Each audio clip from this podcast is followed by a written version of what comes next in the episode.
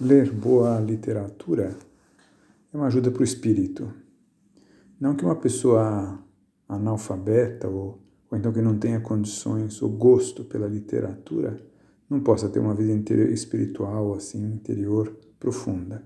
Acho que todos nós conhecemos exemplos de pessoas assim bem simples, bem sem talvez essa cultura de leituras, etc. É gente muito santa.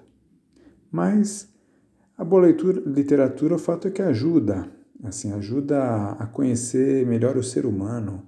Os bons autores descrevem bem o espírito humano, as reações, os modos de ser, é, encadeiam bem as coisas, acaba sendo muito útil, assim, como um conhecimento prático através dos, das histórias que, que, que trazem a literatura.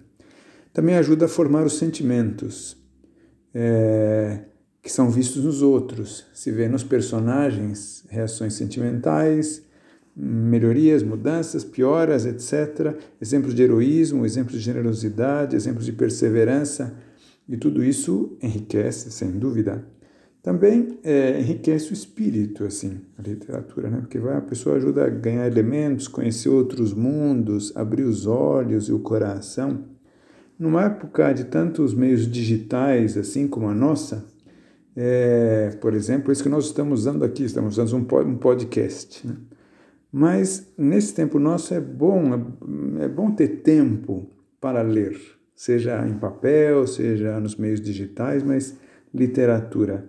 E que sejam bons livros. Bons livros são os clássicos, né, que foram provados pelo tempo, então isso é uma garantia. Mas também coisas modernas, coisas recentes também, há muita coisa boa, graças a Deus. E quando eu falo boa, eu falo boa assim, não só no sentido de não trazerem imoralidades ou descrições apelativas, que também isso é bom estar atento, mas porque transmitem valores, né? enriquecem.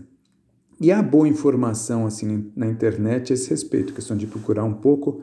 Me ocorre agora um site que é Delibris que está em inglês e está em espanhol e que traz as tem dezenas de milhares, talvez centenas de milhares de, de obras com uma classificação, uma sugestão, etc. Pode enriquecer e ajudar. E depois também, por que não, esses os clássicos romances católicos, né?